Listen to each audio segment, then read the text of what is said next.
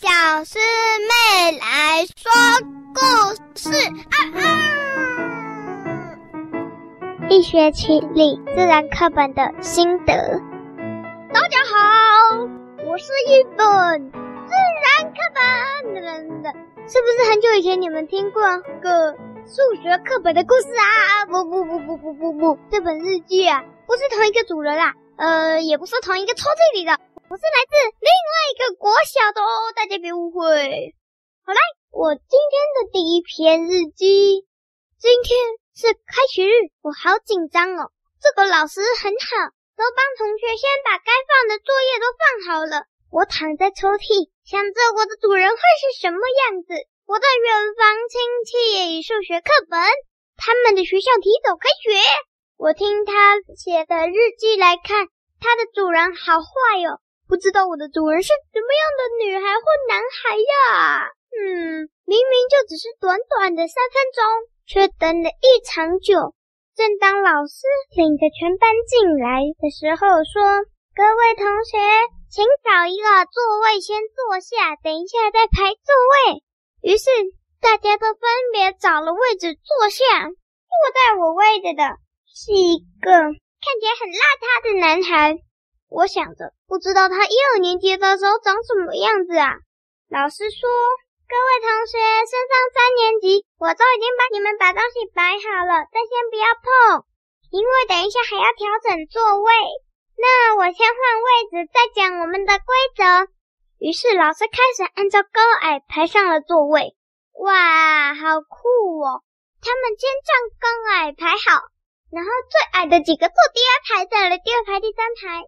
我是第三排的桌子里，坐在我位置上的是一位漂亮的女孩，她穿得很整齐。我猜我的运气很好呢。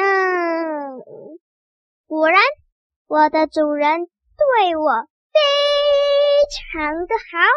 老师先叫他们帮课本什么的写上名字，她的字整齐。一看就知道他叫什么名字啦。他姓王，名叫小珍。他全名叫做王小珍。我听他同学说也都这样，所以不是我认知太差。哈，开学日真是快乐！我知道我分到了一个好主人了。第二天，我满心期待的等着同学们来到学校。王小珍第一个到学校，而且她看了桌上的笔记本啊，我忘了说，老师说了，最早到的同学帮忙抄联络簿。他桌上有一个笔记本，照着笔记本抄联络簿。他看了看联络簿，小心的一字一句抄上去，然后坐到位置上开始抄自己的联络簿。后来，其他同学陆陆续续到学校，快乐的一天开始了。因为第一天就是自然课，我看到原本我可能被分到的邋遢男生的课本，一上完课已经烂得不知道什么样子了，而我却是毫发无伤。哈哈，真是快乐！其他同学几乎都是乱塞进抽屉，小郑却是小心翼翼的把我塞进去。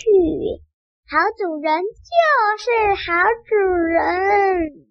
就这样连续过了几天。都是小珍第一个到学校。今天，哇，今天第一个到学校的不是小珍，而是一个另外一个男生。他看起来就很皮。上学的这几天，他就是皮蛋。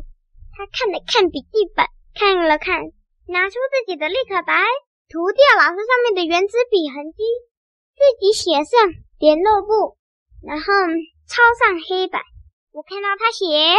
说我是笨蛋三遍，除了黄壮壮除外。我想起来啊，他原来就是黄壮壮。真是的，他在乱写。接着他又写了圈词写一百遍，我们根本没圈圈词啊。但是我猜他这次爱捣蛋，他又再补了一句，除了黄壮壮除外。又写了，要不是黄壮壮。帮他背书包，最好都得不是他。又补了一句：“不听命令就要罚抄课文。”奇怪，我们明明还没学完第一课啊！最后，他看了看，口里呢喃的念着：“这样还不够，不能这样恶整同学。”于是，他又交了一堆乱七八糟的作业。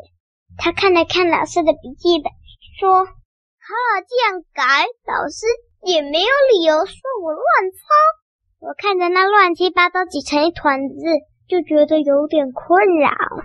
第二个到学校的就是王小珍，他看壮壮在抄的时候，他就已经看到了，说：“壮壮，你在乱抄什么？”壮壮回他一句：“老师的笔记本就这样写啊。”小珍没抄联络簿，后来其他同学到学校都害怕壮壮，所以只能抄联络簿，只有小珍。默不作声，开始交作业、读国语课本，并且等待老师来。老师来了，他立刻举手跟老师说：“老师，壮壮在偷改你的笔记本，我看到了，我一直在窗外，他就乱抄了一堆作业。”老师看了一眼，哇